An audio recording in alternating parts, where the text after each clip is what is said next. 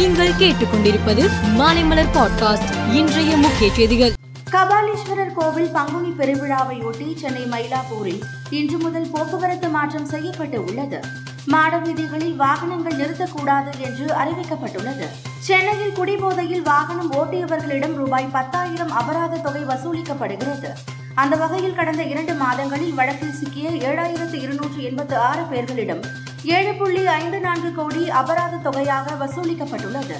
கேரளாவில் தேர்வில் மெஸ்ஸி குறித்த கேள்விக்கு அவரை பிடிக்காததால் பதிலளிக்க மாட்டேன் என நான்காம் வகுப்பு மாணவி பதில் எழுதியுள்ளார். இந்த விடைத்தாள் சமூக வலைதளத்தில் தற்போது வைரலாக பரவி வருகிறது. கடந்த மூன்று ஆண்டுகளில் தமிழகத்திற்கு முப்பத்து நான்காயிரம் கோடி ஜிஎஸ்டி இழப்பீடு விடுவிக்கப்பட்டு உள்ளதாக மத்திய அரசு தெரிவித்துள்ளது. பாகிஸ்தானின் ஆளும் கட்சிக்கு எதிரியாக இம்ரான்கான் இருக்கிறார். முன்னாள் பிரதமர் இம்ரான்கான் பாகிஸ்தானின் அரசியலை கொண்டு சென்றிருக்கும் பாதையால் ஒன்று அவர் கொல்லப்படுவார் அல்லது நாங்கள் கொல்லப்படுவோம்.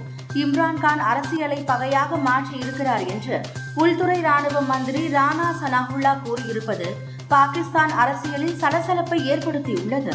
காங்கோவின் கிழக்கில் உள்ள இடரி மற்றும் ஷிபு மாகாணங்களில் பயங்கரவாதிகள் திடீர் தாக்குதல் நடத்தினர். இந்த மாகாணங்களில் சாலையில் சென்று கொண்டிருந்த வாகனங்களை கிளர்ச்சியாளர்கள் குழு கடத்தியது. இந்த சம்பவத்தில் அந்த வாகனங்களில் பயணம் செய்த டிரைவர் உட்பட பொதுமக்கள் பதினேழு பேர் கிளர்ச்சியாளர்கள் குழுவால் தூக்கிலிடப்பட்டு கொல்லப்பட்டதாக அதிகாரிகள் தெரிவித்தனர். முன்னணி வீரர் வீராங்கனைகள் பங்கேற்றுள்ள மியாமி ஓபன் சர்வதேச டென்னிஸ் போட்டி அமெரிக்காவில் நடந்து வருகிறது. இதில் பெண்கள் ஒற்றையர் பிரிவின் நான்காவது சுற்று ஆட்டம் ஒன்றில் கஜகஸ்தான் வீராங்கனை எலினா ரைஃபிகனா பெல்ஜியம் வீராங்கனை எலிஸ் மெசனுடன் மோதினார். இதில் ரிஃபாகினா ஆறுக்கு நான்கு ஆறுக்கு மூன்று என்ற நேர் சட்டில் வென்று காலிறுதிக்கு முன்னேறினார். காலிறுதியில் இத்தாலி வீராங்கனை மார்டினா ட்ரிபிசனுடன் ரிஃபாகினா மோதுகிறார். நடப்பு ஐபிஎல் தொடரில் கொல்கத்தா அணியின் புதிய கேப்டனாக இடதுகை ஆட்டக்காரரான நிதிஷ் ராணா நியமிக்கப்பட்டுள்ளார்.